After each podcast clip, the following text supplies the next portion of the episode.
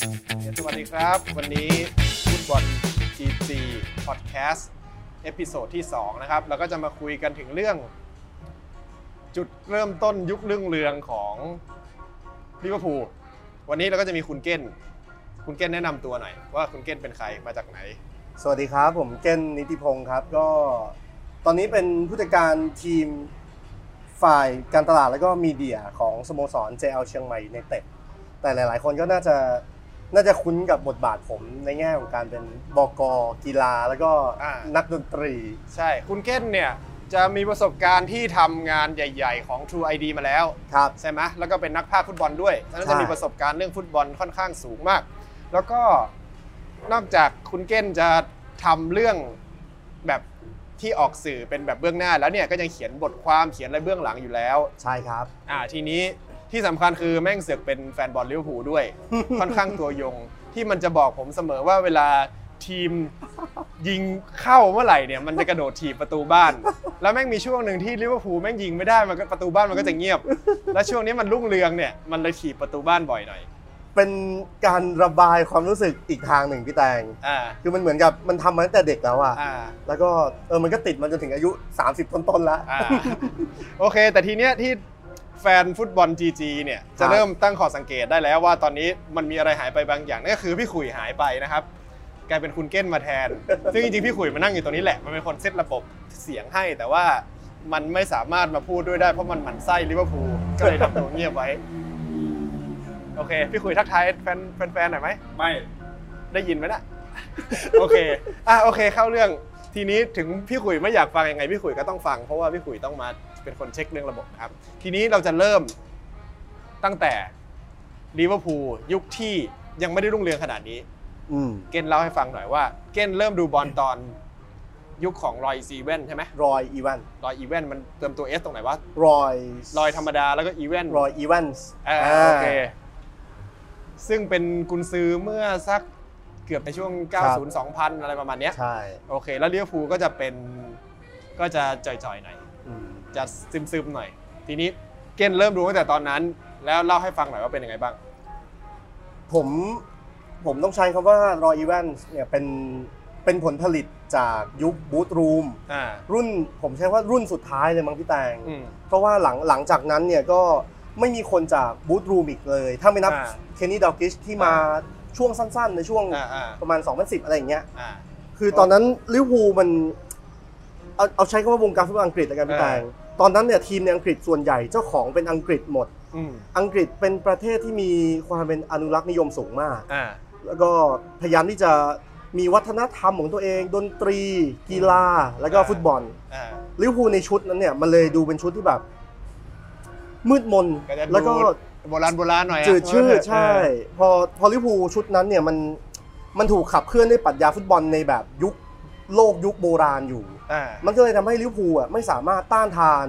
ฟุตบอลในแบบของอาร์เซนเวนเกอร์หรือว่าเซอร์อเล็กซ์เฟอร์กูสันได้ อ่า เลยทำให้ผลงานอย่างที่เห็น อืม พี่แตงมัน อืมอืม มันก็ไม่ประสบความสำเร็จ อ่า ใช่ ก็ถ้าใครจำได้นะครับ ก็จะเป็นยุคของไมเคิลโอเว่นที่เพิ่งขึ้นมาใหม่ ครับ ๆ แล้วก็มีล็อบบี้ฟอลเลอร์ ลอบบี้ฟาวเลอร์ตอนนั้นเป็นเริ่มเป็นก็อดแล้ว อ่า แล้วมีใครอีก แม็กมานามานไหม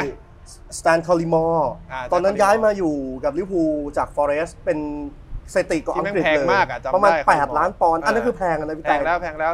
เพราะตอนนั้นหลังจากนั้นก็เป็นเชียร์เลอร์ก็ที่แบบแพงสัสๆก็คือ 10 ล้านใช่ไหม 15 ล้าน อ่า ประมาณนั้นเนาะ ใช่ คือ คือค่าเงินเมื่อก่อนนี่มันคนละเรื่องกับตอนนี้ ใช่ ทีนี้อยากขอขยายความเรื่องบูธรูมหน่อย อืม ก่อนเผื่อ เผื่อใครจะไม่เข้าใจ เผื่อเขาจะงง บูธรูมคืออะไร บูธรูมมันเป็นวัฒนธรรมหนึ่งของสโมสรลิเวอร์พูลที่เวลาเขาจะพูดคุยกันระหว่างทีมสตาฟหรือว่า เออ กุนซือคุยกันนักเตะหรืออะไรก็ตามเนี่ย อืม เขาจะไปคุยกันในห้องเก็บรองเท้า อ่า มันก็เลยเป็นเป็นเป็นคำที่เรียก อ่า มา ก็เป็น ตรงๆเลย เป็นพูดตรงตัวนะบูธรูม ใช่ อ่า แล้วคนที่อยู่ในวัฒนธรรมแบบบูธรูมเนี่ยมันก็จะถูกส่งต่อด้วยแนวคิดด้วย อ่า ปรัชญาด้วยวิธีการทำงานหลาย ๆ อย่าง อืม มันก็เป็นเหมือนการสืบทอดทายาทอะพี่ เอ ตา อไว้คล้ายการเมืองเลยเนาะ โอเค เราไม่พูดละ โอเค ต่อไป ครับก็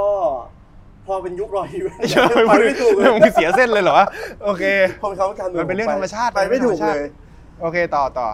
พอ พอ พอลิเวอร์พูลไม่ประสบความสำเร็จเนี่ อื ย ม เอาละในยุคตอนนั้นเนี่ย มันเริ่มมันเป็นจุดเริ่มต้นของการที่แบบ เอ้ย เริ่มมีกุนซือต่างชาติ อืม ที่เข้ามาในอังกฤษมากขึ้น อ่า ลิเวอร์พูลก็เป็นทีมหนึ่งที่ไม่ปฏิเสธที่จะใช้ อ่า บริการของเชราอูลิ อ่า เย่ แต่คือตอนนั้นคือแม่งมึงช้ากว่าเขาไปนิดหนึ่งแล้ว ใช่ เพราะว่าเวนเกอร์มาเนี่ยมึงถือเป็นตัวปฏิวัติวงการเลยนะ ตอนนั้น อืม ใช่ป่ะเวนเกอร์มา ครับ แล้ววิธีเล่นเนี่ยคือคือคนละเรื่องกับทีมอื่นๆในยุคนั้น ครับ อ่าเซอร์เล็กฟูกุสันเนี่ยคืออยู่มานานแล้ว แต่ว่าเซอร์เนี่ยเขาเป็นเขาต้องยอมรับว่าพิเศษจริงอะเนาะเขามีวิธีการจัดการแบบเขาแล้วมีรูปแบบการเล่นแบบเขาซึ่งในแต่ละปีเขาเปลี่ยนน้อยแต่เขาเปลี่ยนนะรายละเอียดเขาเปลี่ยน แต่ทีนี้เนี่ยคือทีมอื่นมันไม่ได้มันไม่ได้มีกุนซื้อเก่งแบบเซอร์ไงคือเราอีเวนต์เราก็ต้องยอมรับว่าไม่ได้ถึงขนาดเซอร์ ทีนี้พอเจอเวนเกอร์เข้ามาปฏิวัติวงการก็จะลำบากหน่อย ทีนี้พอมาถึงยุคอุลิเย่เนี่ยสิ่งที่เปลี่ยนแปลงคืออะไรบ้างในฐานะแฟนฟุตบอล ผมมองว่าลิเวอร์พูลมีมีแพทเทิร์นในสนามที่ชัดเจนขึ้น อ่า เราจะเห็นเอมิลเฮสกี อืม เห็นไมเคิลโอเว่น อืม ตรงกลางก็เป็นจุดที่ซีเวนเจอร์ลาร์ดเริ่มเริ่มขึ้นมาละ อ่า อ่าต ต อ อน น นั้น แรก ที่ผมชอบคนหนึ่งพี่แตง อ่า ผมชอบเดวิดทอม เด สั วิด น ทอมสัน ใช่ ผมมองว่าคนนี้เก่ง จำได้ กเหมือนกัว่าเจอร์ลาน ร์ด แม่งเก่งชิบหายเลยแม่งเล่นฉลาดตั้งแต่เด็กเลยเดวิดทอมสันเนี่ย ครับ แล้วตอนนั้นเจอหลาดเล่นปีกขวา อืม ตอนแรกๆใช่ป่ะ ครับ ครอสอย่างโหดเลยยังกับจะเบคแฮมเลย เหมือนใส่พีเดเตอร์ด้วยถ้า เอ ผ อ มจำไม่ผิด เออ ลิเวอร์พูลก็เริ่มเริ่มเริ่มมีเลือดใหม่ มีวิธีการเล่น มีวิธีการคิดที่แตกต่าง นักเตะต่างชาติ นัก เยอะ เตะ ขึ้น แก๊งฝรั่งเศสเริ่มมามากขึ้น อ่าตอนนั้น ใช่ อะไรเบกกี้อัลเฟอร์ซัสประตู อ่า มีแบกนาดีโอแมสอันนี้ดีกรีแชมป์โลก เออ แต่ว่า เดลแมนเนี่ยแต่เป็นตัวสำรองเนาะ ใช่ ตอน ครับ นั้นเอามาจากโอแซมั้งถ้าจำไม่ผิด ครับ อ่าเดลแมนในตอนอยู่ฝรั่งเศสเก่งมาก เพราะว่าในเกมในฟีฟ่าภาคหนึ่งอะ อื มันจะราคาถูกแล้วผมซื้อมาผมเลยจำได้ จำแบงนาดิโอแมทได้แล้วคือตอนนั้นสตาร์ซ็อกเกอร์อะไรนี่คือแบบ เชียร์ แบง เต็ นาม ดิโอ ที่ แมทเซฟันกีวาสอะไรพวกนั้น อ่า ในยุคแถวๆนั้นนะ ก็ คือจะก็มา เง มังกฤษหมดเลย ใช่ใช่กีวาสอยู่นิวคาสเซิลมั้ง ครับ อ่าโอเค ทีนี้มันมีใครอีกนะ ยุคนั้น ซามิฮูเปีย สามีฮูเปีย ซานเดอร์เวสเฟ มายังลองโช เอาโชว์มาแล้ว ใช่ สมิเซอร์ป่ะ สมิเซอร์แบเกอร์ อ่า ใช่พวก ก็คื นี้ อเริ่มอิมพอร์ตตัวดีๆเข้ามาแล้ว ใช่ครับ ทีนี้เรื่องวัฒนธรรมแบบเก่าเรื่องบูธรูมเนี่ยอาจจะตกไปแล้ว ครับ เพราะว่าถ้าอย่างบูธรูมเนี่ยมันจะต้องมีพวกตัวสิทธิ์เก่าใช่ป่ะต้องมีแบบพวกผู้มีอำนาจหน่อยมาแบบปกครองน้องๆหน่อยบ้านไอ้ถ้าถ้าเกิดในความคิดของผมในความในความเห็นของคนนอกของผมนะ ครับ ก็คือมันก็ต้องมีแบบนิดนึงป่ะ ตอนนั้นก็ยังมีกลิ่นบูธรูมเพราะว่ายังมีซามิลี อ่า ยังมีฟิลทอมสัน แซมมี่ลีเป็นผู้ช่วยเนาะ เป็นผู้ช่วยครับสองคนเลย ทอมสันหรือฟิลทอมสันซึ่งมีช่วงหนึ่งฟิลทอมสันมาเป็นกุนซือแทนตอนอุริเย่ไปผ่าตัด ใช่ อ่ะ ประมาณ โอ สิบ เค นัดครับ ทีนี้ยุคอุริเย่เนี่ยเริ่มโอเคขึ้นแล้ว ถือว่ามีการซื้อตัวขึ้นแล้วไอการซื้อตัวของอุริเย่เนี่ยเป็นอุริเย่ซื้อเองหรือว่ามีการผ่านระบบบริหารที่มีเทคนิคอลดีเลกเตอร์หรือดีเลกเตอร์ฟุตบอลแล้ว ตอนนั้นเนี่ยพี่แตงคือคืออันผมผมไม่รู้อินไซต์แบบร้อยเปอร์เซ็นต์นะ อ่า แต่ว่าผมผมคิดว่าอุลิเย่คือคนที่จัดการเองหมด อ่า มันอังกฤษอะเป็นประเทศที่ไม่รับวัฒนธรรมเป็น อืม ฟิลแบบเทคนิคอลดีเรคเตอร์ อ่า เพราะผู้อำนวยการ อืม ฟุตบอลอะไรแบบเนี้ย อ่า ซึ่งถ้าเป็นลีกอื่น โดยเฉพาะอิตาลีหรือเยอรมัน อ่า เยอรมันจะชัดเจนมาก อ่าเขามีอยู่แล้ว อย่าง ใช่ พวกลูมินิเก้อะไรพวกนั้นนะเนาะ ใช่ เออแต่ทีนี้อังกฤษก็คือยุคนั้นยังไม่ยังไม่ได้เน้นเรื่องนี้เท่าไหร่ ครับ ก็คือเป็นผู้จัดการทีมรีเควสโดยตรง รีเควส ว่า โด อย ยา ต ก รง ได้ใครเราก็เลยจะเห็นนักเตะฝรั่งเศสเต็มไปหมด ใช่ อ่า แล้วก็อะคาเดมี่ก็น่าจะได้อย่างที่อุริเย่อยากได้ เพราะเราก็เห็นทอมสันเจอหลาร์ดมา ซึ่งใช้งานได้เลย ครับ อ่า โอเค ทีนี้อุริเย่ผ่านไปมาเป็น ราฟา อ่าลาฟา ลาฟานี่ยุคลาฟาที่ผมชอบมาก อ่ะเล่าให้ฟังหน่อยว่าลาฟาเป็นยังไงบ้าง ราฟาเป็นเป็นคนที่ก้าวมาสู่แอนฟิลด์ด้วย อืม ด้วยการเป็นคนมีดีกรี อ่า ตอนสมัยที่แกคุมบาเลนเซียเนี่ยแกไม่ต้องพิสูจน์อะไรมากแกมีโทฟี่แชมป์ลีก อืม มีแชมป์ลาลิก้า อืม ถามว่าเชราอูลิเย่ในยุคนั้นน่ะลิเวอร์พูลโอเคไหม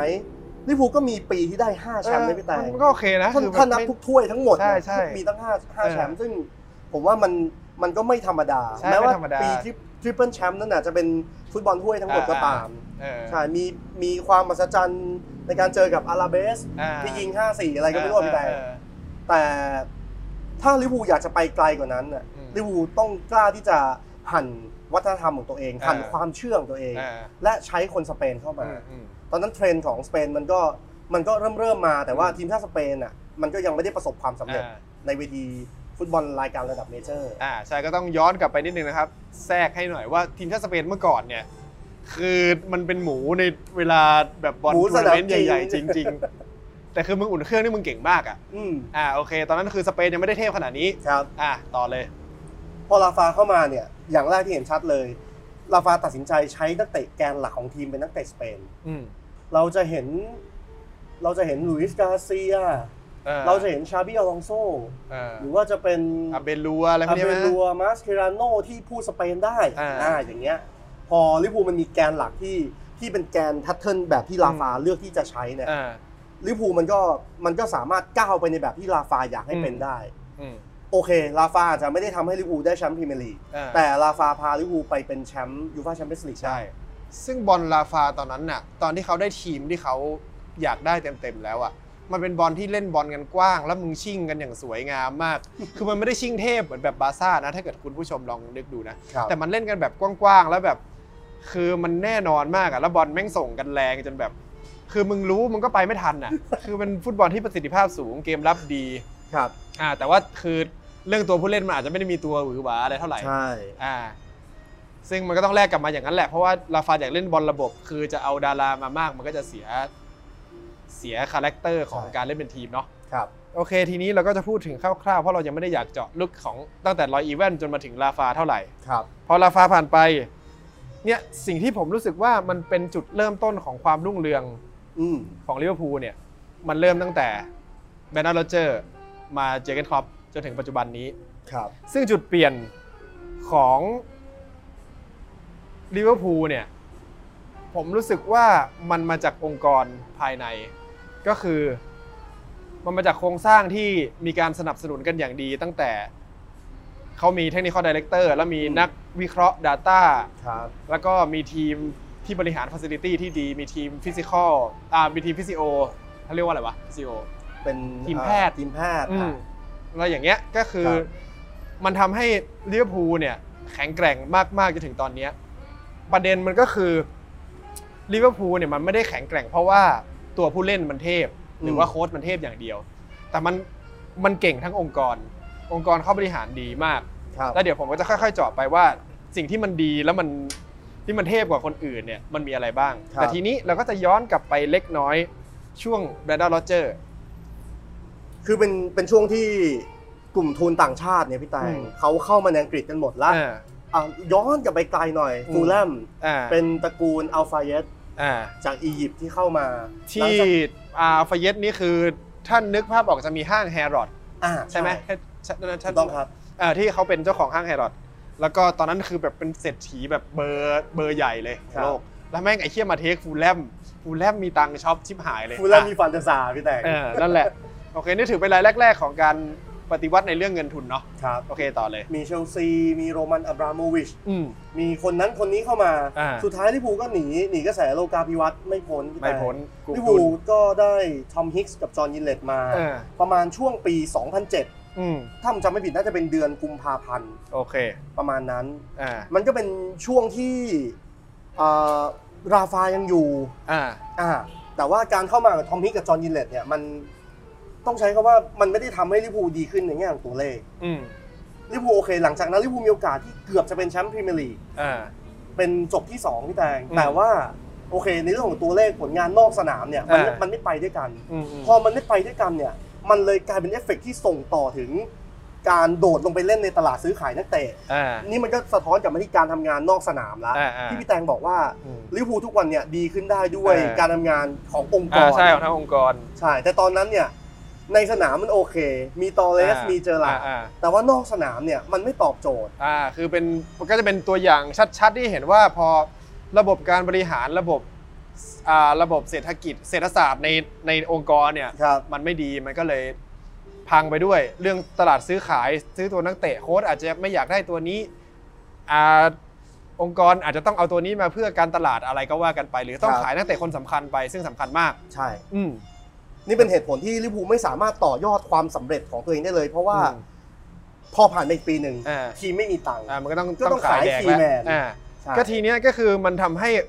โค้ดเนี่ยวางแผนระยะยาวลำบาก ใช่ มันก็จะส่งผลถึงพอวางแผนระยะยาวไม่ได้เล่นตามระบบที่เล่นไม่ได้ เราก็จะไปให้ใบสั่งกับทีมอะคาเดมี่ว่ากูอยากได้นักเตะแบบนี้นะ กูอยากได้แบ็คขวาแบบนี้ มาสนับสนุนทีมชุดใหญ่ไม่ได้ อืม เพราะว่ามึงไม่ได้มีแผนแผนหลักที่ชัดเจนที่จะทำได้อะใช่ปะ ครับ เออทีนี้มันก็จะส่งผลกระทบทั้งหมด อันเนี้ยมันก็เป็น example หนึ่งเป็นตัวอย่างหนึ่งที่ทำให้เห็นว่า ถ้าเกิดบางอย่างในองค์กรมันมันรันได้อย่างไม่ถูกต้องเนี่ย ครับ ในสนามก็มีปัญหาเหมือนกัน ใช่ อ่ะ แล้วพอปัญหาการเงินของลิเวอร์พูลเนี่ย มันสะสมกลายเป็นดินพอกหางหมูเนี่ย เออ สุดท้ายทอมมิกจอห์นยินเลตก็เลือกที่จะปล่อย อืม ก็เป็น FSG อ่า อ่าเป็นเวสปอร์ตกรุ๊ป อืม ของจอห์นเฮนรี่เข้ามา อ่า จอห์นเฮนรี่เนี่ยก็เป็นอเมริกันที่แตง อืม ซึ่ง ซึ่ง อเมริกันเหมือนกันเหมือนเห ใช่ มือนที่กับจินเลต ซึ่งตอนนั้นความคิดของแฟนๆลิเวอร์พูลคือแบบ โอ้ย หนีเสือ เออ ป่าจระเข้หรือเปล่าพี่แตง ไอเฮียมึงอเมริกันอีกแล้วไอเฮียอเมริกันกันก่อนแม่งก็ทำตัวหน้าหมันไส้แล้ว ทีนี้กูก็ต้องมาเจออเมริกันอันใหม่ มึงก็จะมีอคติอยู่ถูกป่ะ ครับ อ่าแล้วเป็นไงต่อ คือจอห์นเฮนรี่เนี่ย โอเค อาจจะอาจจะมาถึงปุ๊บ ไม่ได้เจอการต้อนรับที่ที่ดีสักเท่าไหร่ อ่า แต่ผมมองว่าสิ่งสิ่งที่เขาสามารถทำทำให้ลิเวอร์พูลกลายมาเป็นลิเวอร์พูลในวันนี้ได้เนี่ย มันต้องชมการตัดสินใจที่เร็ว อ่า โอเค ตอนที่เข้ามาเนี่ย เขายังต้องเจอกับคุณซื้อแบบแบบเก่า อืม แบบรอยฮอสซัน ตอนนั้นก็คือเป็นฮอตซันแล้วค่อยมาเคนนี่ดอกริดใช่ป่ะ ใช่ครับ ถ้าเกิดเราเรียงไทม์ไลน์ก็คือเป็น หลังจากก่อนร้อยฮอตซันเป็นใคร เอ่อก่อนรอยฮอสซันก็คือราฟา อ่าลาฟาเสร็จแล้วก็ร้อยฮอตซันมาคุมต่อเนาะ ครับ อ่ะแล้วรอยฮัสซันคุมก็ก็ไม่ได้ดีอะไรเท่าไหร่ ก็มี ใช่ ปัญหาหน่อย แล้วก็เอาเคนนี่ดักลิดซึ่งเป็นตำนานของสโมสรแหละ คือตำนานแบบสุดๆ และเอามากอบกู้สโมสร อืม แล้วก็ยังไม่ได้ผลดีเท่าไหร่อีกในยุคนั้นเนาะโอเค ใช่ครับ ต่อเลย หลังจากนั้นเนี่ยลิเวอร์พูลตัดสินใจใช้ใช้คนหนุ่มเลยพี่แตง อืม คือเหมือนกับว่าพอฮอสซันกับดาวกลิชเนี่ยแบบเป็นคนที่ขึ้นหิ่งทั้งคู่แล้วอ่ะ อ่า ฟุตบอลมันไม่ไม่ไม่ได้มีการเปลี่ยนแปลง โดยใช้ อ่า เทคโนโลยีหรืออะไรเข้ามา อ่า แต่จริงๆตอนนั้นน่ะลิเวอร์พูลอ่ะเริ่มมีการรีคูดคน อ่า ที่ที่ฝรั่งเขาใช้คาว่าแล็ p ท็อปกาย อืม เป็นพวกที่แบบ โอเค คุณอาจจะเคยเป็นนักฟุตบอลอาชีพ อ่า ที่อาจจะไม่ได้ประสบความสำเร็จ เออ มาก หรือว่าคุณอาจจะไม่เคยเลยก็ได้ อืม แต่ว่าคุณมีความรู้มีตรรกะในการ เออ วิเคราะห์ มี เออ มีความสามารถในการวิเคราะห์ที่ดี อืม เอาเข้ามาอยู่ในทีม อ่า มันก็เริ่มเริ่มเห็นผลการเปลี่ยนแปลง ซึ่งผมว่ามันมาชัด อ่า ตอนตอนที่โรเจอร์มาเป็นกุนซือ แล้วเจอมาเป็นคุณจือแล้วแล้วก็คือของคุณเฮนรี่เนี่ย ครับ ที่เขาเด่นหลักๆ เลยก็คือมีการรีคูดเมนต์รีคูดเมนต์เราขยายความให้หน่อยเนาะเผื่อสำหรับใครที่ยังไม่รู้เนาะ ครับ รีคูดเมนต์คือการสรรหาบุคลากร อืม ซึ่งจะเป็นทั้งสตาฟโค้ชจะเป็นทีมอะไรก็แล้วแต่แหละ แต่คือ ครับ จะเอาเชฟมาจะอะไรคือ คือเป็นการสรรหาบุคคลนั่นแหละ บุคลากรที่เหมาะกับกับองค์กร ครับ แล้วก็มีวางตำแหน่งอย่างถูกต้องชัดเจนว่าจะต้องทำอะไรบ้างมีวางหน้าที่ และสิ่งที่เฮนรี่ทำเนี่ยก็คือใช้ความเป็นอเมริกัน อืม อ่าอเมริกันสปอร์ตทั้งหลายก็คือมีสถิติแหละว่าแบบอย่างอเมริกันฟุตบอลหรือ NBA เนี่ย ครับ เราจะเห็นว่าเขาจะยุ่งกับสถิติมาก ๆ เลย ว่าไอ้นี่ฟาวล์กี่ครั้งไอ้นี่แบบสูงเท่าไหร่ แล้วมึงชูตลงเปอร์เซ็นต์ลงเป็นเท่าไหร่อะไรเงี้ยเขาจะซีเรียสเรื่องพวกนี้ ซึ่งในอังกฤษหรือในยุโรปแล้วเนี่ยเขาไม่ได้สนใจเท่าไหร่ ครับ แต่ทีเนี้ยเฮนรี่เอามาใช้แบบเป็นจริงเป็นจังเนาะ คือลิเวอร์พูลเนี่ยไม่ได้เป็นทีมแรกที่ตัดสินใจใช้ อืม เทคโนโลยีเข้ามาช่วยทีมนะพี่แตา อ่า ก่อนหน้านี้มันมีเชลซี มีอาร์เซนอล มีเอเวอร์ตัน มีอะไร อืม แบบเนี้ยแล้วลิเวอร์พูลเนี่ยพอตัดสินใจเข้ามาตอนแรกเนี่ย อืม โรเจอร์เองก็ยังไม่แฮปปี้ด้วยซ้ อ่า ำกับการที่ต้องมีใครสักคนที่มาให้คำแนะนำ อืมเพ ใน ราะ เรื่องของการพัฒนาทีม โรเจอร์อาจจะรู้สึกว่าอันนี้เป็นระบบใหม่สำหรับเขาแล้วเขารู้สึกว่าไอ้เฮียกูเคยคุมเองมาตลอดอ่ะ ใช่ ป่ะกูตัดสินใจเองได้ตลอดทำไมกูต้องมาเจอแบบไอ้เฮียวิเคราะห์แบบอเมริกันมาให้กูด้วยวะเขาก็อาจจะไม่พอใจอาจจะเป็นแบบช่วงยังปรับตัวไม่ได้หรืออะไรก็ว่ากันไป ครับ ซึ่งอันนี้เราก็ไม่ว่ากันเนาะเป็นแล้วแต่สไตล์โค้ชของแต่ละคน ซึ่งเอาละโรเจอร์ไม่พอใจแล้วไงต่อ ลิเวอร์พูลมีการเปลี่ยนแปลงที่ชัดเจนในเรื่องของการซื้อตัวนักเตะ โดย อ่า ใช้เขาเรียกว่า Data Analytics อ่ การวิเคราะห์ด้วยฐานข้อมูลขนาดใหญ่ อืม เข้ามาช่วย คือก่อนจะซื้อนี่พี่แตงมันไม่ใช่ว่า อ่า เอ้ย ฉันอยากได้คนนี้ แต่มันจะต้องมีการขยายความเพิ่ม อืม เข้าไปอีกว่า ฉันอยากได้คนนี้ เพราะ อืม คนนี้เป็นยังไง อ่า นี่คือสิ่งที่เป็นคำถามใหม่ อ่า ที่เกิดขึ้นในองค์กรที่ชื่อว่าลิเวอร์พูล อ่าทีนี้ลิเวอร์พูลไม่เคยทำอะไรแบบนี้มาก่อน อืม พอเจอระบบใหม่เนี่ยรัฐระบบใหม่เนี่ยคือมีคนใหม่มาทำด้วยก็คือ ตอนนั้นไมเคิลเอ็ดเวิร์ดซึ่งตอนนี้เป็นเทคนิคอลดีเลกเตอร์ ครับ เข้ามาในปี 2011 เป็นหัวหน้านักวิเคราะห์เลย อืม อ่าดึงมาจากสเปอร์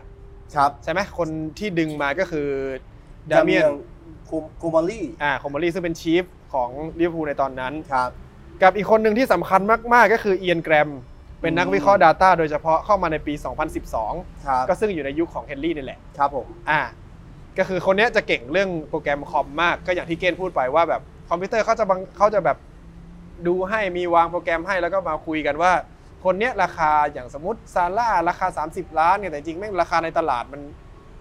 มันถูกกว่าที่ควรจะเป็นมันควรจะ 60 ล้าน แล้วค่าตอบแทนเป็นถึงร้อยล้านด้วยซ้ำอะไรเงี้ยตัวเลขเขาก็จะช่วยเป็น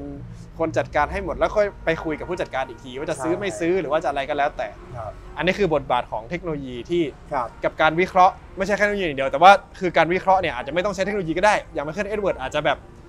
วิเคราะห์ด้วยความเป็นนักวิเคราะห์ของตัวเองก็ได้ อะไรอย่างเงี้ยคือแต่ว่าหลักๆที่ลิเวอร์พูลเปลี่ยนแปลงก็คือ มีการวิเคราะห์ในองค์กรมาใช้กันมากขึ้น ใช่ครับ นะ ผมว่าดีลที่สำคัญที่ อื ที่มันการเปลี่ยนจุดเริ่มต้น อืม ใช้คำว่าเป็นเหมือนกับก้าวแรกที่ที่ใช้หลักการวิเคราะอืห์ม เข้ามาช่วยในการดึงใครเข้ามาเนี่ย อืม คือดีลของคูตินโยพี่แตง อ่า ฟิลิปเป้คูตินโยเนี่ยคือดีลแรก อืม ๆที่จอห์นเฮนรี่เนี่ยขอให้ทีมวิเคราะห์ที่เขามีอยู่ในมือเนี่ย อ่าๆ เหมือนกับว่า เอ้ย ช่วยดูหน่อยว่า การดึงคูตินโยมาเนี่ย อ่ามั มันมันจะเข้าคาแรคเตอร์ของความเป็นลิ อ่าๆ เวอร์พูล อ่า ในยุคนั้นหรือเปล่า อืม คูตินโยถ้าย้ายมาจากอินเตอร์มิลานเนี่ยผมมั่นใจว่าค่าตัวไม่เกิน 10 ล้านปอนด์ผม ใช่แล้ว ไม่ ตอนมั่นใจว่า 8.5 หรืออะไรประมาณนี้หรือเปล่า คือตอนนั้นมันมันป้อแป้มากอะคูตินโยอะไปอยู่มิลานก็งองแงบ้างไม่เล่นเกมรับบ้างคือคือฟุตบอลอิตาลีถ้าเกิดมึงไม่เล่นเกมรับแล้วมึงไม่เทพจริงเนี่ยมึงไม่ได้ลงแน่นอนอะ อ่าซึ่งตอนนั้นคูตินโยก็คือเขาอายุยังน้อยอะเนาะ ใช่ครับ อ่าทีนี้ก็คือแต่ว่าทีมวิเคราะห์เขาวิเคราะห์แล้วว่ามีจุดอ่อนจุดแข็งอย่างนี้ แล้วจุดอ่อนกูรับได้ ใช่ แต่จุดแข็งมึงมาราคาแค่เนี้ยแล้วเดี๋ยวค่าตอบแทนมึงจะสูงมากอ่ะ ใช่ แล้วก็มันเหมาะกับคาแรคเตอร์การเล่นบอลของโรเจอร์ตอนนั้น ซึ่งจุดอ่อนน่ะมันกูมีคนอุดให้อยู่แล้วอะไรอย่างเงี้ยครับ ทีมงานพวกนี้เขาก็จะดูเรื่องพวกนี้ให้อ่ะต่อเลยครับ พอลิเวอร์พูลได้คูตินโยมาเนี่ย ผลเอฟเฟกต์ที่มันกลับมาเนี่ยลิเวอร์พูลกลายเป็นทีมที่มีเกมรุกที่ดีขึ้น อ่า มีผลงานในสนามที่โอเค อาจจะยังไปไม่ถึงแชมป์แต่ว่า อืม มันมันดูดีขึ้น อ่ามัน กว่า ดู ในในในช่วงเวลาของรอยอีวานหรือว่า อ่าอ่า หรือว่าย้อนไล่มาจนถึงรอยฮอตสันอะไรแบบเนี้ยพี่แตง อืม แล้วสุดท้ายคูตินโยได้มอบเงิน อ่า ร้อยกว่าล้าน อ่า ซึ่งร้อยกว่าล้านของลิเวอร์พูลเดี๋ยวเราจะจะมาขยาย อ่าเดี๋ยวค่อยวคาม ค่อยขยายอีกที ว่ามันร้อยกว่าล้านที่ลิเวอร์พูลได้มาเนี่ย อ่า ลิเวอร์พูลเอาไปต่อยอด มัน ต่อ เป็น ดอก ยังไงบ้าง ใช่ ซึ่งไอคนเดิมๆนี่แหละไอเฮียเอ็ดเวิร์ดกับเอียนแกรมกับโคมอลลี่หรือว่าอะไรกับพวกเนี้ยแหละคือก็เป็นคนที่ต่อยอดเอง แล้วก็ ใช่ไหม อีกจุดที่น่าสนใจพี่แตง พอหลังจากนั้นเนี่ยผ่านมาจนถึงช่วงเวลาที่เยอร์เกนท็อปเข้ามา ปี 2015 อ่า การพบกันครั้งแรกของแกรมกับครอปเนี่ย อ่า มันคือการที่แกรมเอาข้อมูล เออ ในยุคที่ครอปคุมโบรุเซียดอร์ทมุนด์ เออ เอามาคุยให้ครอปฟัง เออ โดยที่แกรมเนี่ยไม่ได้ดูแมตชนั้นด้วยซ้ำ เออเออ แต่ใช้ข้อมูล ใช้ และ ข้อ ส มู ถิ ล ติล้วนๆ ถ้าเป็นผมนะพี่แตง เออ ถ้าเป็นมุมตัวผมเอง เอ เนี่ย อ ถ้าผมเป็นโค้ชแล้วมีใครสักคนเดินมาบอกผม เออ ว่า เอ้ย ไอ้เก้น เออ ทีมมึงเป็นอย่างเงี้ยอย่างเงี้ย เออ เพราะเป็นแบบเนี้ย แต่แม่งไม่ได้ดู ไม่ บ ได้ อล ดู เนี่ย อ่ะ ไม่ได้ แต่คือ พูด แม่งดูจากตัวเลขอ่ะ ดูจากโปรแกรมอ่ะเออ มันมันมันก็เป็นเรื่องยากเหมือนกัน เออเออ ว่า เอ้ย คนสองคนนี้จะทำงานด้วยกัน เออ ได้ไหม และความโชคดีเด้งที่สองของลิเวอร์พูลคือครอปฟังพี่ เออ พอฟังปุ๊บเนี่ยแกรามบอกว่าบรูซิดอร์ทมุนของครอปเนี่ย อืม ความเป็นจริงแล้วเนี่ยเขาคุณมีทีมของคุณเนี่ยมีโอกาสในการจบสกอร์มากขนาดไหน อ่า มีโอกาสที่จะเปลี่ยนศูนย์แต้มหนึ่งแต้มเป็น 3 แต้ม อืม มากขนาดไหน ทีมคุณควรจะอยู่ในอันดับที่ 2 นะ อ่า ไม่ใช่อันดับที่ 7 แบบที่คุณ อ่า เคยทำมา อืม นี่คือสิ่งที่ครอปฟังหมดเลยพี่แต่ อ่าอ่า รู้ว่าเอ้ย อืม สิ่งเหล่านี้แหละที่มันจะช่วยเติมเต็ม อ่า ในจุดอ่อนในตัวครอปเหมือนกัน อืม มันผมก็เลยมองว่า 2015 เนี่ยคือการสตาร์ทที่แท้จริง ใช่ใช่ คูตินโย ใช่ นี่เป็นเป็นพรีสตาร์ท เออ อ่าแต่ว่าพอครอปได้เจอกับแกรมเนี่ยมันเป็นจุดเริ่มต้นที่แท้จริง อืม เพราะว่าจริงไอต่อให้ตัวเทพอย่างเอ็ดเวิร์ดกับแกรมเนี่ยมาในช่วง 2011 กับ 2012 เนี่ย แต่ว่า ครับ ตอนนั้นโรเจอร์คุมอยู่ แล้วโรเจอร์ก็ฟังบ้างไม่ฟังบ้างเนี่ย มันก็เลยไม่ได้ดึงศักยภาพของสองคนเนี้ย ครับ ออกมาอย่างเต็มที่ใช่ป่ะ แต่พอครอปมาเนี่ย อันนี้คือแบบจุดเริ่มต้นของอีราเลย beginning เลย คือมึงมึงแบบ the rise of Liverpool เนี่ย คือตอนเนี้ยแหละก็คือตอนที่พวกมึงทำงานกันเป็นทีมอ่ะ ใช่ อ่าทีเนี้ยมันก็จะแบบเป็นเรื่องตอกย้ำอีกอีกขั้นหนึ่งเลยว่าแบบไอ้เหี้ยฟุตบอลมันไม่ได้สู้กันในสนามอย่างเดียว มันสู้กันถึงทีมงานเบื้องหลังสู้กันในระดับองค์กร มันเป็นทีมเวิร์กของทั้งองค์กร ครับ นะเพราะว่าอย่างเงี้ยพอครอปเจอรู้ว่าตัวเองมีจุดอ่อนแล้วแล้วรู้สึกว่าเพื่อนในองค์กรเนี่ยเติมเต็มได้แล้ว แล้วเขาทำงานร่วมกันเนี่ย ครับ ตอนนี้เราก็เลยเห็นลิเวอร์พูลอย่างที่เห็น ใช่ เพราะตรงนี้แหละเป็นจุดเริ่มต้น ถึงตอนแรกที่ครอปเข้ามาคุมในช่วงกลางฤดูกาลใช่ป่ะ ใช่ มันอาจจะยังไม่ได้ดีอะไร มันมีจุดอ่อนมากมาย ซึ่งเดี๋ยวเราจะคุยกันในประเด็นต่อไปนั่นแต่ยุคเข้ามานะ ครับ อ่า แต่ว่าพอจนถึงสุดท้ายเนี่ยเขาก็ร่วมกันแก้ปัญหาจน มันเป็นลิเวอร์พูลที่เห็นได้แชมป์ แล้วก็มีแววจะได้แชมป์อีก เยอะแยะมากมาย ถ้าเกิดไม่ทีมแตกซะก่อน อ่ะโอเค ต่อไปเรามาถึงช่วงครอปเลยไหมเราเอา ได้ ช่วงเข้าเข้าเรื่องครอปเลยไหมว่าครอปมาจากเบอร์เซียดอร์ทมุนด์ซึ่งตอนนั้นนะผมไปดูย้อนดู แล้วผมได้ดูดอร์ทมุนด์บ่อยด้วย ครับ ดอร์ทมุนด์เล่น 4 2 3 1 มึงมีคากาวะ มีเฮนริกมาคิตยาน อืม มีโอบาเมยัง แล้วก็รอยส์ บางนั้นเล่น 4 3 3 อะไรอย่างเงี้ย ซึ่งวิธีเล่นก็ไม่ได้ต่างจากครอบตอนนี้อะไรก็คือใช้เกเกนเพรส เกเกนเพรสก็เดี๋ยวอธิบายหน่อยก็คือ การบีบสูง เสียบอล แล้วก็บีบทันทีไม่ลงไปตั้งรับ ครับ คร่าวๆเนาะแล้วเขาจะมีวิธีบีบแบบในหลาย ๆ อย่าง ซึ่งแบบบีบทั้ง ถ้าเกิดเห็นว่าทีมคู่ต่อสู้เซนเตอร์อ่อนจะบีบเข้าหาเซนเตอร์เลย หรือว่าถ้าเกิดเห็นว่าเซนเตอร์ออกบอลได้จะไปบีบที่ทางทางเส้นทางการออกบอลของเซนเตอร์แทนอะไรประมาณเนี้ยอันนี้คือ ครับ คร่าว ๆ เนาะแล้วก็เขาเป็นบอลที่ใช้ฟิสิกอลสูงคือใช้ร่างกายใช้ความฟิตเยอะมาก ๆ ใช้บอลสปีดเร็ว แต่ว่าถ้าเกิดมีกองกลางที่แบบเขาถูกใจเนี่ยจะมีการคุมจังหวะที่แบบ คุมเทมโปดีอย่างกุนโดกันตอนที่อยู่ตอนนั้นก็อยู่นะ โอ้โหตอนนั้น อ่า ดีมากพี่ กุ ตาน ย โดกันเป็นตัวหลักที่แบบคุมจังหวะเกมได้ดีมากๆแล้วปล่อยร้อยส์ปล่อยเกิร์ตเซ่ปล่อยตอนนั้นเกิร์ตเซ่ยังวะ ก็เซ่แล้ว อ่าปล่อยพวกเนี้ยมาคิตยานเนี่ยเล่น ครับ หรือว่าคากาวะเนี่ยเล่นกันเต็มที่ แล้วก็ครอปนี่ซื้อตัวดีตั้งแต่ตอนนั้นแล้วนะ อืม เพราะว่าตอนนั้นรับลังนิกน่าจะอยู่แล้วมั้งที่ ครับ เป็นดีเลกเตอร์ให้บรูซิดอร์ทมอนด์ซึ่งเขาเทพอยู่แล้ว น่าจะเป็นแบบตัวท็อปของโลกแล้ว คือพูดง่ายๆคือครับอยู่กับทีมบริหารที่ดี อืม อย่างดอร์ทมุนด์มาก่อน ถึงตอนนี้แม่งแอบจะแบบแอบบ่นเรื่องแบบผออนิดหน่อย นะอันนั้นก็ว่ากันไปนะแต่ว่าคือ คือสิ่งที่แบบครอปโชคดีอย่างหนึงก็คือเจอทีมที่ดีมาตั้งแต่ทีมงานที่ดีตั้งแต่ดอร์ทมุนด์แล้ว ครับ แล้วพอมาเจอทีมเนี้ยก็น่าจะเป็นส่วนหนึ่งที่แม่งทำให้มึงสามารถเชื่อไอ้เฮียแกรมกับกับเอ็ดเวิร์ดด้วยปะ ผมมีตัวอย่าง เออ ที่น่าสนใจมากๆพี่แตง เออ การทำงานของโรเจอร์กับทีม Analytic หรือ Analysis เนี่ย เออ กับครอป เออ กับทีมเดียวกันเนี่ย เออ ความแตกต่างที่เกิดขึ้นมันคืออะไร เออ อ่ะย้อนกลับไปโรเจอร์ตอนนั้นเนี่ย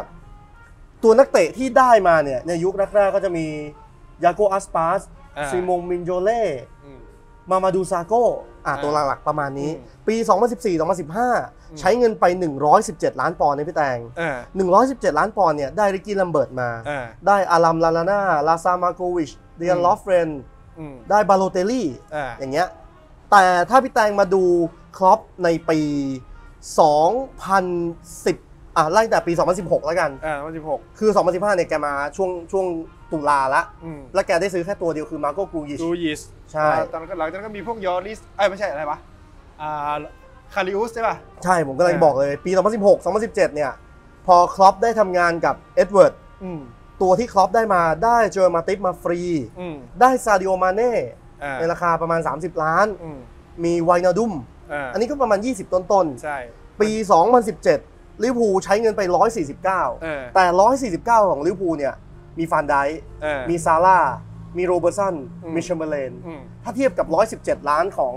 ลอตเจอร์ เออมัน คือตัวคนละเก คือ ร มันคนดเล ละ ย เรื่องแล้วก็ที่สำคัญคือ คือบางทีถ้าเกิดสมมติดูเกรดตอนนี้อย่างกับบาโลเตลลี่ในตอนนั้นน่ะ ครับ มันก็ไม่ได้แย่ถูกป่ะ อืม หรือว่าลิกกี้เลมเบิร์ตตอนฟอร์มกับเซาท์แฮมป์ตันก็ไม่ได้แย่ถูกป่ะแต่ ครับ ทีเนี้ยคือสิ่งที่สิ่งที่อ่าโรเจอร์มีกับครอปมีตอนเนี้ยคือมันตอนกับโรเจอร์เราเห็นเลยว่ามันไม่เข้าแผนอ่ะคือโรเจอร์แม่งต้องมาปรับแผนแทคติกใหม่เพื่อไอ้นักเตะพวกเนี้ย ใช่ แต่ของครอปนี่คือพอมึงฟังกันอ่ะพอมึงเชื่อกันแล้วอ่ะคือแม่งได้ตามใบสั่งเลยเว้ยอย่างโรเบิร์ตสันเนี้ย อืม หรือแรกหน้าคาวานก็ได้ ครับ คาวานเนี่ยคือเอามารู้เลยว่าเป็นตัวสำรอง แต่แม่งซื้อมาอย่างถูกอ่ะ แล้วก็แม่งทำทำหน้าที่ได้จริงอ่ะ คือก็เป็นตัวสำรองที่ดีได้จริง ใช่ จริงก็คือแบบไอ้เหี้ยตอนนี้ตัวจริงกูล้ากูเอาไอ้เหี้ยนี่ลงไป ออกเซตแชมเบอร์เลนเนี้ยเป็นรู้แล้วว่าต้องเอาไปสำรองอะแต่ยอมทุ่ม 30 ล้าน อืม เพื่อหน้าที่เดียวก็คือเอามึงลงไปวิ่งตอนเพื่อนเหนื่อย อ่า เออแล้วก็คือเชื่อกันมันคือแบบทุกอย่างคืออยู่ในระบบอย่างลงตัว มันมันเป็นเหมือนการเหมือนตะขอพี่แต่ ใช่ใช่ ตะขอระหว่างครอปกับแกรมก่อน อืม ว่าแบบ เอ้ย คุณมีสถิติแบบนี้แบบนี้ คุณ อ่า ควรจะเล่นแบบนี้แบบนี้ อืม แล้วครอปก็ใช้สถิติเนี่ย อ่า ไปคล้องต่อกับเอ็ดเวิร์ดอีกทีหนึง อ่ามั มันกลายเป็นโซ่เลยพี่แต่ ใช่ พอมันคล้องกันเยอะแบบนี้ แล้วทุกอย่างมันเดินหน้า มันกลายเป็นเป็นองค์กรที่ที่แข็งแรงมาก อืม พอผลงานในสนามดี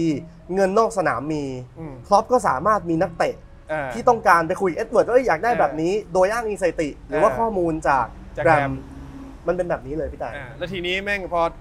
เอ็ดเวิร์ดเนี่ยเขาซื้อขายเก่งอยู่แล้ว คือเขามีพลังพิเศษอะไรสักอย่างมีมีวิธีพิเศษที่แบบเขามีเส้นสายในการคุยในการเจรจาแล้วก็คือซื้อมานี่แบบ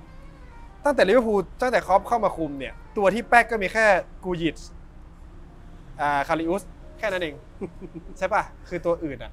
กับแม่งมึงซื้อมาเป็นกี่ตัวเนี่ยเป็นสิบตัวเนี่ย คือแม่งใช้ได้จริงหมดเลย ใช่ เออ ผมว่าน่าจะไปอีกตัวเดียวน่าจะมีโซลังกี้หรือว่าโซลังเก้นะ อาโซลังกี้ก็ซื้อมาใช่ไหม ใช่ เออโอเคนี่ผม ครับ ลืมไป ที่เหลืออย่างไวนาดุมชากิลี่อะไรพวกเนี้ยมันดีหมดเลยถึงแบบบางคนมันอาจจะไม่ได้ดีเวอร์ แต่มันดีสำหรับหน้าที่ของมันแล้วอ่ะ ใช่ อ่าอย่างออกเลดเนี่ยคือเป็นดีลที่ผมชอบมากผมชอบตั้งแต่กับชากิลี่เนี่ย อืม เออเป็นดีลที่แบบไอ้เฮีย มันคุ้มค่ามากๆสำหรับตัวที่แบบ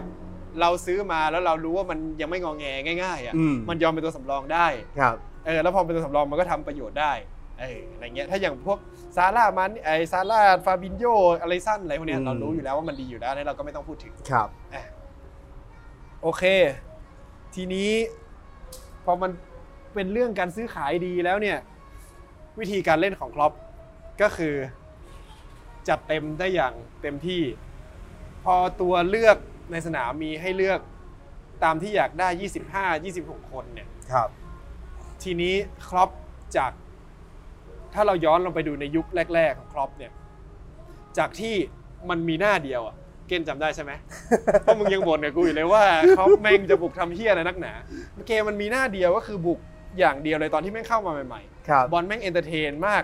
ลุยสัตว์สัตว์ๆเลย แต่กองหลังแม่งรั่วชิบหายเลย กองหลังเดี๋ยวก็โดนยิงไม่มีการคุมจังหวะไม่มีอะไรเลยถ้านึกภาพก็คือเหมือนเชลซีตอนเนี้ย อืม มันบุกจริงแต่มันไม่มีการคุมเทมโปอะไรเลย แล้วเดี๋ยวนี้เดี๋ยวพอไปเจอทีมใหญ่มันก็จะเละ ซึ่งลิเวอร์พูลก็เละจริงมาแล้ว อืม อ่าแต่ว่าไอ้นั่นน่ะพอเรามามองกันมาถึงตอนเนี้ยเราก็เห็นเหตุผลว่าทำไมครอปถึงเลือกเล่นแบบนั้นก็คือทำให้ไอ้นักเตะชุดเนี้ยมันมี mentality แบบนี้มันมีทัศนคติแบบนี้ไปก่อน คือมึงบุกไปมึงใจสู้ไป อืม เสียไม่เป็นไรใจสู้ไปแล้วถ้าเกิดครึ่งฤดูกาลที่ครอปได้เพิ่งมาคุมเนี่ยก็ถือเป็นแบบช่วงทำความรู้จักกัน ใช่ แล้วเขาก็ทำได้ผล แล้วเขาก็ค่อยๆเสริมทีละตำแหน่งทีละตัว ก็ค่อยๆดีขึ้นเรื่อยๆ แล้วจากบอลหน้าเดียวตั้งแต่ปี 2015 สองพันสิบห้าสองพั ใช่ น ไหม สิบหกครับ 2015 2016 มาจนถึงปีเนี้ยลิเวอร์พูลสมบูรณ์แบบมากทั้งในเรื่องการเล่นในระบบที่ตัวเองเล่นอยู่แล้ว อืม ถนัดอยู่แล้วกับการเล่นในแบบที่ปรับสภาพตามสถานการณ์ กับปรับสภาพตามคู่แข่ง ผมว่านี่เป็นสัญญาณที่ดีพี่แตง อืม คือเมื่อกี้เราคุยกันอยู่ เออ ว่าอย่างนัดชิงยูฟาแชมเปี้ยนส์ลีกที่ เออ เจอกับสเปอร์ อืม วันนั้นเนี่ยลิเวอร์พูลเสียความเป็นตัวเอง ใช่ ลิเวอร์พูลเลือกที่จะไม่บุกแบบ เออ บ้าระห่ ใช่ ำ แต่มัทั้งทั้ น ง เป็น ที่วันนั้นมันทำได้เลยพี่แตง มันเป็นการเสียความเป็นตัวเองอย่างตั้งใจอ่ะ อย่างตั้งใจ แล้วแบบ effective สุดๆ เราจะเรียก effective ว่าอะไรวะ คือคิดภาษาไทยให้กู ดูดิคิดนึกไม่ออกอะไรวะ มีประสิทธิภาพ อ่า ใช่ไหมเออ มีประสิทธิภาพเต็มๆ เลยคือ สเปอร์แม่งใบแดก ใช่ สู้ไม่ได้เลยในเรื่องแทคติกสู้ไม่ได้เลยคือเราอ่ะถ้าดูเผินๆมันอาจจะเป็นเกมที่ไม่สนุกนะ แต่ถ้าเกิดดูในเรื่องแทคติกเนี่ยมันเกมที่สนุกมากนะ ถ้าเกิดเราดูแบบในรายละเอียดแต่ละการขยับตัวของแต่ละคนเนี่ยโอ้โหการแบบที่อเล็กซานเดอร์อาร์โนลด์เลือกจะยิงไกลแต่นี่จะเลือกจะไปเปิดเงี้ย ใช่ โรเบอร์ตสันไม่ได้ไปถึงสุดสุดเส้นหลังเหมือนที่เราเคยเห็นเงี้ยเพื่อจะไม่ให้สเปอร์สวนกลับเร็วเพราะรู้อยู่แล้วว่าปอชิโนต้องมาสวนกลับเร็วแน่ๆ ใช่ คือใช้จังหวะบอลให้น้อยที่สุด มีโอกาสยิงไกลทำเสียๆไป แล้วก็เห็นว่าแม่งสเปอร์แม่งจุดอ่อนตรงแบ็กบีบตรงแบ็กนั่นแหละ จนได้จนได้ประตูอะจนสเปอร์ทำอะไรไม่ได้ ซึ่งลิเวอร์พูลไม่เล่นอย่างนี้เลย เพิ่งมาเห็นเล่นนัดเดียวคือนัดนี้ แมตช์นั้นเลย แมตช์นัดเดียวแบบแมตช์เดียวโดยเฉพาะเลย แล้วก็ทำได้สุดยอดมากๆ เนี่ยเราก็ต้องชมครอปว่า สามารถตัดอีโก้ของตัวเองในจังหวะที่ถูกต้อง อ่า ใช่ไหมแล้วก็ต้องชมทีมบริหารว่าแบบกูมีตัวเลือกให้มึงที่สามารถจะเล่นอะไรก็ได้อะ อ่า มาจัดจัดให้ครอปอยู่ในอยู่ในสควอตทั้ง 25-26 ตัว ผมว่าถ้าครอปไม่สามารถตัดอีโก้หรือความเป็นตัวเองออกไปได้นะพี่แตง เออ วันนั้นเนี่ยผมว่าลิเวอร์พูลไม่ได้แชมป์ เออ เพราะว่าสุดท้ายแล้วโลกมันไม่จำทีมที่สองเลยพี่ เออ ใช่ครอปอาจจะเลือกเล่นแบบเดิม อืม เป็นลิเวอร์พูลในแบบที่คนรู้คือบุก อ่า บ้าระ บุกไป หำบุกไป แต่ควา ซาม ร่ามาเน่ฟิลิโน ใช่ใช่ แต่ถ้าวันนั้นลิเวอร์พูลไม่ได้แชมป์ อืม มันก็มันก็เป็นความล้มเหลว อ่า อะ ใช่ ใช่ แล้วมันก่อนหน้านั้นมันก็ไม่ได้แชมป์มาแล้วไงมัน ครับ เข้าชิงมาแล้วไงความ อืม กดดันความอะไรมันสูง แล้วก็คือก็ต้องยอมรับอ่ะเพราะถ้าพอลิเวอร์พูลเล่นมาแบบเนี้ย ครับ พอเชติโน่วางแผนมาอีกอย่างหนึ่งพอเชติโน่กว่าจะไปแก้ได้ก็ต้องหมดครึ่งแรกใช่ป่ะ คือครอปแบบเหนือกว่าตั้งแต่นาทีแรกเลยอ่ะ อืม เออแล้วพอนาทีนาทีที่ประมาณ 60 ใช่ป่ะ เปลี่ยนเป็น 4 2 4 2 3 1 หรือ 4 5 1 รอเคาน์เตอร์อย่างเดียว ปิดเกมรับเอามิลเนอร์ลงมาเล่นปีก อืม ปิดเกมลุกด้านซ้าย โอ้โห ทีนี้ เหมือน ไม่รู้ ตั้ง จะสู้ ตั้ง ยังไง ตั้งใจจะปิดเกมจริงๆ ใช่น่าจะปิดเกมคือมันไม่ใช่เรื่องการแบบว่าแบบเออนำแล้วอุดหรืออะไรทั้งสิ้นคือมันเป็นเรื่องแบบว่า เป็นการรอจังหวะชิงจังหวะ คุมจังหวะเกมโดยที่ไม่มีบอล ครับ คือคุมสถานการณ์ได้หมดทุกอย่างสเปอร์ทำอะไรไม่ได้เลย แล้วมันก็ส่งผลมาถึงฤดูกาลนี้พี่แตง อืม คือสังเกตว่าเปอร์เซ็นต์ต่างๆ ที่เขาวิเคราะห์ออกมาเนี่ย เออ การวิ่ง การครองบอลของลิเวอร์พูลอะไรอย่างเงี้ย มันอาจจะไม่โดดเด่น อ่า หรือโอกาสในการทำประตูเนี่ย มัน อืม อาจจะไม่ได้มากเท่ากับซีซั่นที่ผ่านมา อ่า แต่ผลงานในตารางมันเห็นกันอยู่ว่าลิเวอร์พูลก็ยังไม่แพ้ใคร อืม ใช่ ผมว่าเนี่ยเนี่ยเป็นเป็นการเดินหมากที่ครอปต้องละเอียดมากขึ้น อืม เพราะแค่หนึ่งคะแนนที่ลิเวอร์พูลเสียไป มันอาจจะหมายความว่าคุณไม่ได้เป็นแชมป์พรีเมียร์ลีก ใช่พราะ เหมือนซีซั่นที่ผ่านมา อ่าแมนซิตี้เป็นคู่แข่งที่เก่งมากเนาะต้องยอมรับเนาะสำหรับแฟนบอลลิเวอร์พูลเนาะ ครับ อ่าแล้วทีนี้เราจะเห็นว่าฟุตบอลของลิเวอร์พูลเนี่ย คือใครๆก็รู้อยู่แล้วว่าถ้ามึงมาแผนแผนสแตนดาร์ดมึงอะ่ะ ครับ มันก็จะเป็นแบ็กเติมสูงใช่ป่ะ อืม กองหน้าหุบไปเล่นกันแคบๆใช่ป่ะกองกลางไม่ต้องทำคลองบอลอะไรมาก มีเบรนาดุมหรือมิลเนอร์คุมจังหวะหนึ่งตัว แล้วแต่จะเลือกใช้ใครบ็อกซ์ทูบ็อกหนึ่งตัว ครับ มีตัวสวิสบอลที่เป็นโฮดดิ้งมิดฟิลเดอร์หนึ่งตัวอย่างฟาบินโยคอยเปลี่ยนเปลี่ยนแกนบอลคอยคุมจังหวะเกมคอยตัดเกม แล้วก็เล่นบีบสูง อันนี้ทุกคนรู้อยู่แล้วอ่าฟิมิโนสลับมาเป็นฟอสไนให้กองหน้า 2 คน กองหน้ากึ่งปีก 2 คนผูกเข้าไปเป็นกองหน้าจริง ๆ อะไรเงี้ ค ย รับ จะเปลี่ยนเชฟเป็น 4 3 3 เป็น 4 1 2 1 2 ได้ตลอดเวลา อันนี้ทุกคนรู้อยู่แล้ว แต่ว่าทีเนี้ยครอปในแต่ละปีเนี่ยมีความเขี้ยวขึ้นเรื่อยๆ อย่างปีที่แล้วอ่ะจำได้เลยว่าช่วง Boxing Day เปลี่ยนเป็น 4 2 3 1 ใช้ชากิลี่ใช่ปะเพื่อว่าทีนี้บีบมึงไม่บีบสูงแล้วมึงบีบแค่ครึ่งสนามเพื่อเซฟแรงแล้ว ครับ อ่า อันนี้คือเป็นตัวอย่างที่เราเห็นความเขี้ยวของครอปขึ้นเรื่อยๆ แล้วปีเนี้ยเกมเจอเลสเตอร์นั้นล่าสุด ครอปใช้แผน 4 3 2 1 หรือแผนแผนคริสต์มาสของที่แบบอัลเชลติใช้ตอนมิลาน ครับ มิลานโด่งดังสุดๆอ่ะ แล้วกองกองหน้าตัวต่ำสองตัวของ4 4 3 2 1เนี่ย ปิดกองกลางกับแบ็คของเลสเตอร์ได้อยู่หมัด ซึ่งเราก็ไม่เคยเห็นเลยว่าลิเวอร์พูลใช้แผนนี้มาก่อน อะไรอย่างเงี้ยคือเราเห็นความเขี้ยวของครอปขึ้น คือ เรื่อย ครอปกล้าที่จะเสียตัวรุก เพื่อปิดเกมริมเส้น ๆ ใช่ แบ็คคือแบ็คอย่างชิเวลหรือว่าเปเรล่าเนี่ย โอเคเลสเตอร์ก่อน อ่า คืออยู่ในหัวตารางเนี่ย อืม ผมว่าปีเนี้ยโรเจอร์ก็ทำไม่ธรรมดาเหมือนกัน โรเจอร์ดี คือเรา ใช่ ต้องยอมรับว่าโรเจอร์เขามีฝีมือ แต่พอลิเวอร์พูลเลือกที่จะให้มาเน่ อ่า ลงมาไล่ เอาเอาฟิมิโนไปเล่นไปเล่นด้าน ซ้าย มาเน่เล่นด้านขวา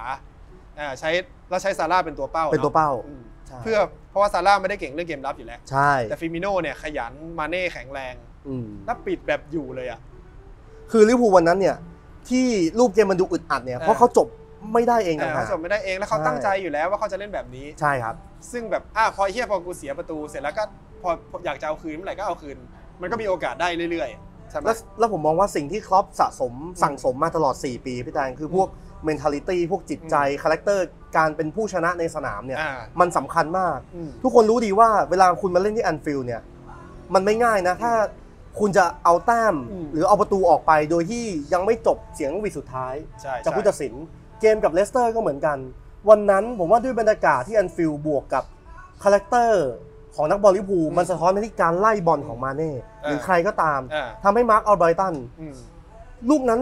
เตะออกก็ได้นะพี่แตง อ่าลูกนั้นคือเขาเขาตัดสินใจพลาดแหละเพราะโด คน รับ เพราะแต่ถ้าไม่ถ้ามาเน่ไม่ไล่กดดัน อืม มาร์กอเมตันก็ชิว ใช่ ใช่ป่ะคือมาเน่ก็ต้องแม่งยอมมึงสู้จน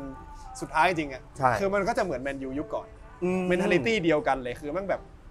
คือเราดูแมนยูว่าเดี๋ยวมันก็ยิงได้อ่ะ ผมนึกถึงคำว่าเฟอร์กี้ไทม์อะพี่แตง เออ คือแบบอ่ะแมนยูโดนนำเหรอเดี๋ยวเดี๋ยวก็ยิงได้แหละ เออ แต่นั่นนั่นคือสิ่งที่เกิดขึ้นในยุคที่เฟอร์กี้ยัง ใช่ อยู่นั่นคือคาแรคเตอร์ที่ชัดเจนที่สุด อ่าคือเมนเทลิตี้ซึ่งสิ่งที่เฟอร์กี้ทำอ่ะก็คือใช้ทัศนคติในการสร้างทีม อืม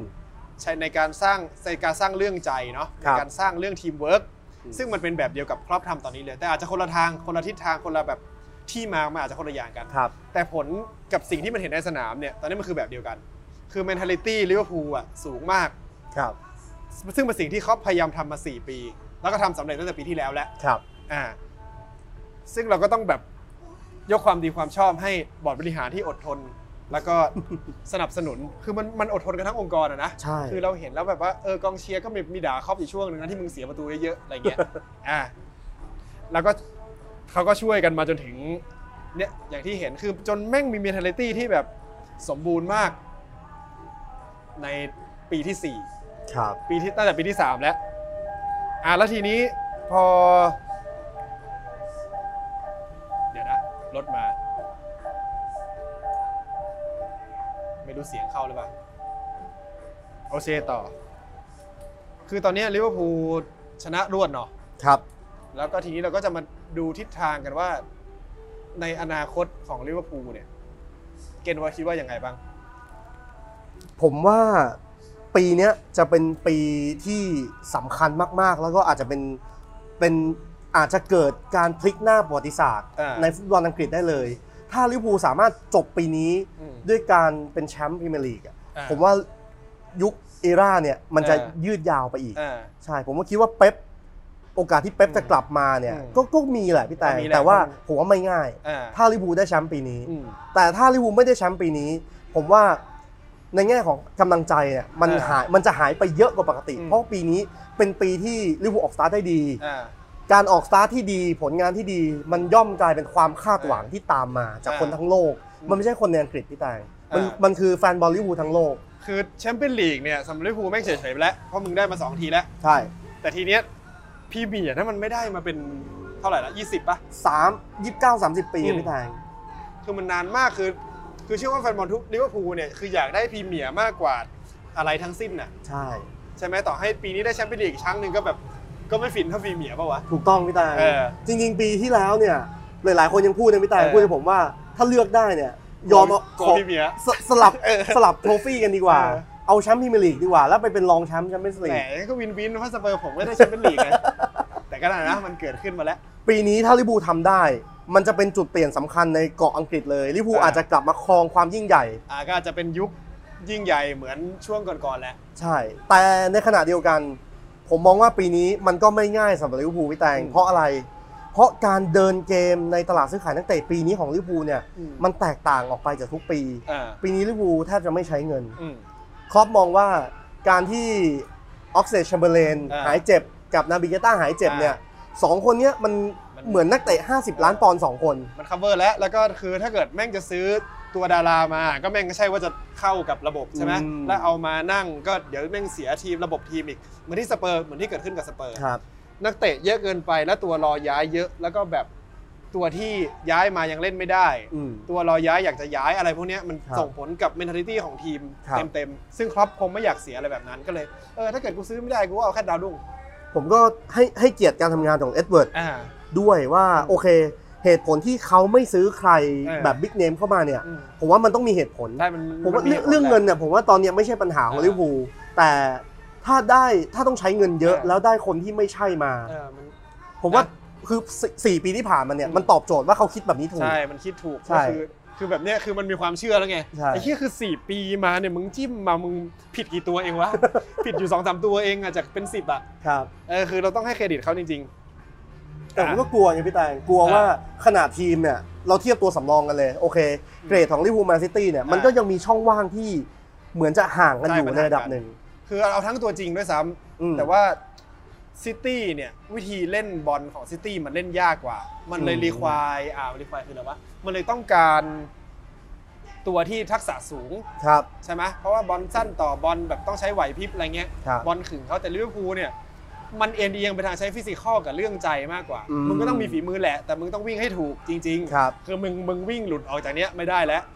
อ่าและไอ้ระบบแบบเนี้ยคือถ้าเกิดมันได้คนที่ไม่ใช่มาเนี่ย อืม มันก็ต้องเสียเวลาในการการปรุงแต่งเข้าใหม่ ใช่ ใช่ป่ะเพราะอย่างแบบ อย่างสมมติโรเบอร์สันเนี่ย ถ้าเกิดอยากหาตัวสำรองโรเบอร์สันแล้วเอาเก่งเท่ากันอะแต่ว่าโรเบอร์สันแม่งต้องเป็นตัวจริงอะแล้วเอามานั่ง ใช่ป่ะใครจะยอมมา ถูกต้อง เออ อย่างโรเบอร์ตสันเนี่ย ตอนแรกผมเก้นคิดอย่างนี้พี่แตง อืม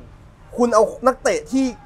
ตกชั้นมา เออ คุณบ้าหรือเปล่าวะ เออ ผมคิดอย่างนี้นะพี่แตง เออ แบบ ผมไม่คิดว่าการซื้อโรเบอร์ตสันตอนแรกมาจะเป็นความคิดที่ถูกต้องเลย เออ ผมจะมีอคติกับการทำงาน เออ ของทีมงานลิเวอร์พูลเสมอ ตอ แม้ น กระ นั้ ทั่ น ง ตอนนั้นในฐานะแฟนบอลมันจะนิดนึงใช่ไหม ใช่ เ คือผมก็รู้สึกเฮ้ยลิเวอร์พูลคิดอะไรอยู่วะ มึงซื้อเฮียอะไรกับมึง ในขณะที่แมนยูเปิดตัวอเล็กซิสซานเชสเล่นเปียโนผมแบบ เออเออ ผมอิจฉาแบบสุด เอ ๆ อ แบบ เอออ อะไรวะ แมนยูแม่งเอาอเล็กซิสมาเปิดตัว เออ เล่นเปียโน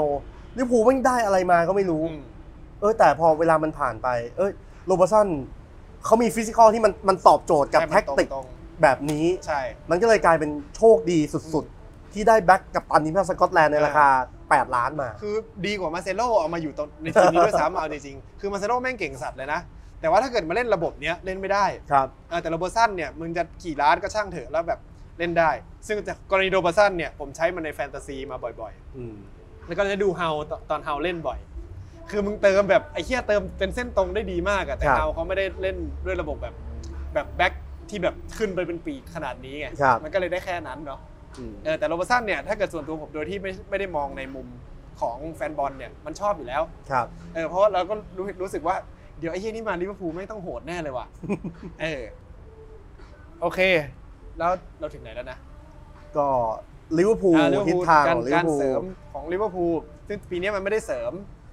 แต่ว่าทีนี้เราก็เชื่อว่าเขามีเหตุผลของเขา อืม ซึ่งผมก็คิดว่าเหตุผลของเขาก็คือเรื่อง mentality นั่นแหละกับครับ เรื่องทีมเวิร์กกับบรรยากาศ ที่เขาอยากจะเก็บไว้ ซึ่งตอนเนี้ยมันยังไม่ส่งผลอะไรมากมาย ใช่ อืมแต่ว่าทีเนี้ยในเรื่องอนาคตเนี่ย จะถามมุมมองของแฟนบอลนิดนึงว่า มันจะมีช่วงที่เรียกว่า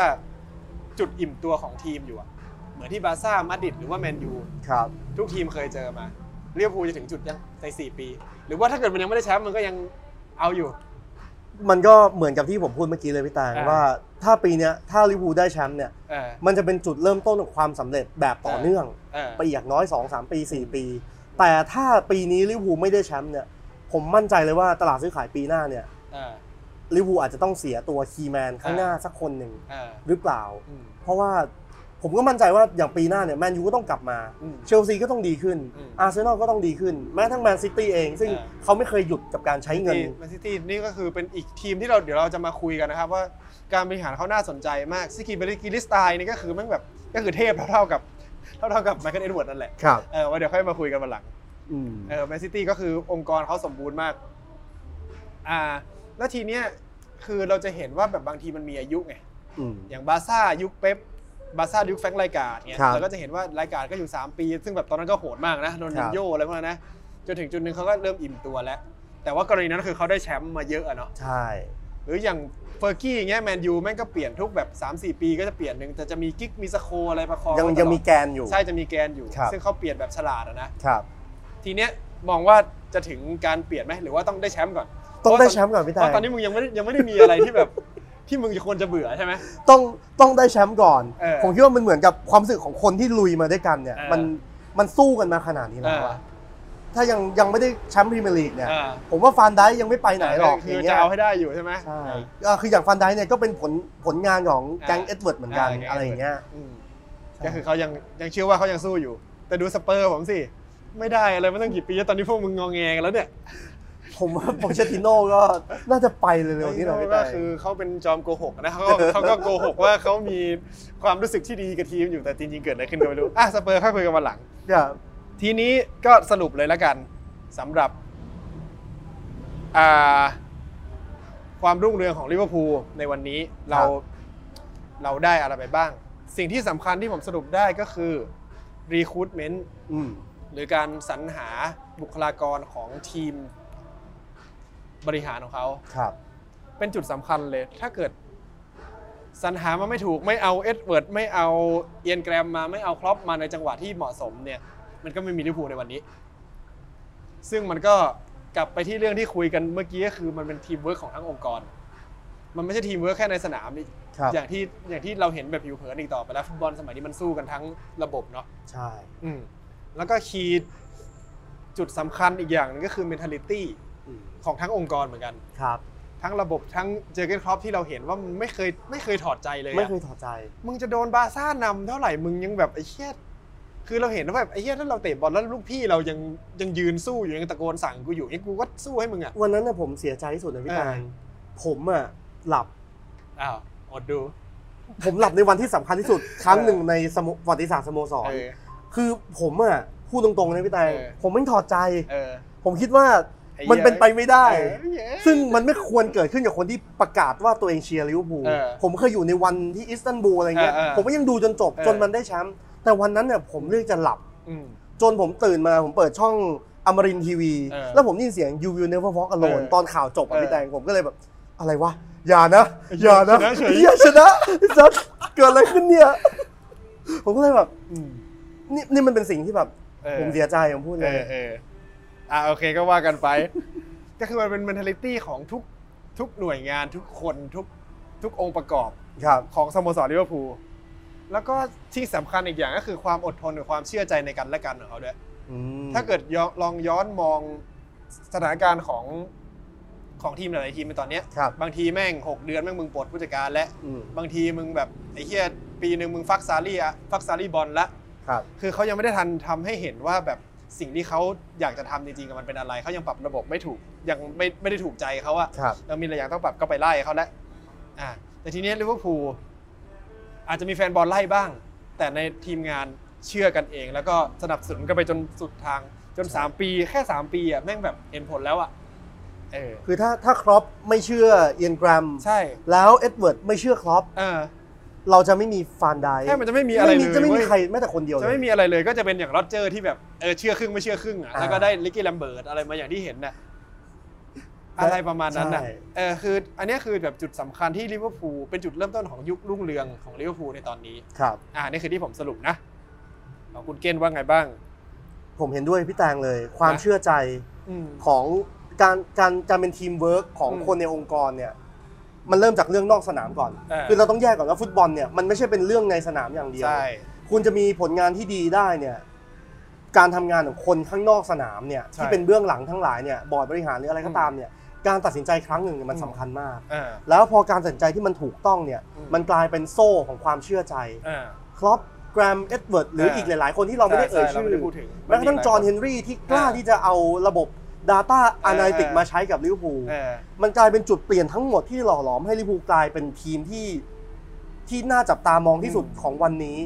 ก็เรียกว่าสมบูรณ์แบบทีมหนึ่งเท่าที่ผมเห็นมาเลยนะใน ครับ ในในในโลกฟุตบอลตั้งแต่ดูบอลมานะ อืม เป็นทีมไม่ได้เราก็ไม่ได้พูดว่าเก่งที่สุดหรอกนะแต่ว่าเป็น ครับ ทีมที่สมบูรณ์ทั้งระบบอ่ะ ครับ คือเราหาจุดอ่อนยาก ซึ่งในในพอไปเล่นจริงๆมึงมีจุดอ่อนพลาดนู่นพลาดนี่อยู่แล้วแหละแต่ ครั ว่า บ คือเราดูในภาพรวมอ่ะ อืม เออเป็นทีมที่ที่เราน่าพูดถึงการทำงานของของของทีมชุดเนี้ยแล้วก็ ครับ อยากจะแชร์ให้ทุกคนฟังว่า เราก็จะยืนยันอีกครั้งว่ามันไม่ใช่แค่ในสนาม ไม่ใช่แค่แบบซาร่าเทพแล้วทีมมึงจะเก่ง ใช่ เออแต่ว่ามันมันคือทั้งโค้ชทั้งผู้เล่น ทั้งทีมงาน ครับ แม้แต่แบบคนรีดเสื้อผ้าอะไรพวกนี้ ถูก มัน ต้อง ต้องไปด้วยกันทั้งหมดอ่ะ อ่า นั่นแหละเนาะ ครับ ก็คือเนี่ยเราก็จะจบ อ่า พอดแคสต์ EP 2 ของวันนี้ เท่านี้ ถ้าเกิดอยากรู้เรื่องอะไรก็คอมเมนต์กันมาได้นะครับ แล้วเราก็จะเอามาคุยกันมาจัดให้ แล้วเดี๋ยวก็จะชวนคุณเก้นมาบ่อยๆ เพราะว่ามันอยู่แถวนี้แห ละ เออ ถ้ามันไม่มีอะไรทำมัน จัด แบบ ไปครับ เออชอบบ่นว่างานเก่าแบบ ไม่ได้ทำตามใจที่ชอบตอนนี้ก็ออกมาแล้ว เดี๋ยวกูก็จะชวนมึงมา พูดไปเรื่อยอย่างนี้เรื่อยๆ โอเคครับตอนทุกวันนี้ก็ขอบคุณมาก ครับ ฟุตบอล GG Podcast เอพิโซดที่ 2 ลาไปครับเท่านี้ครับ สวัสดีครับ สวัสดีครับ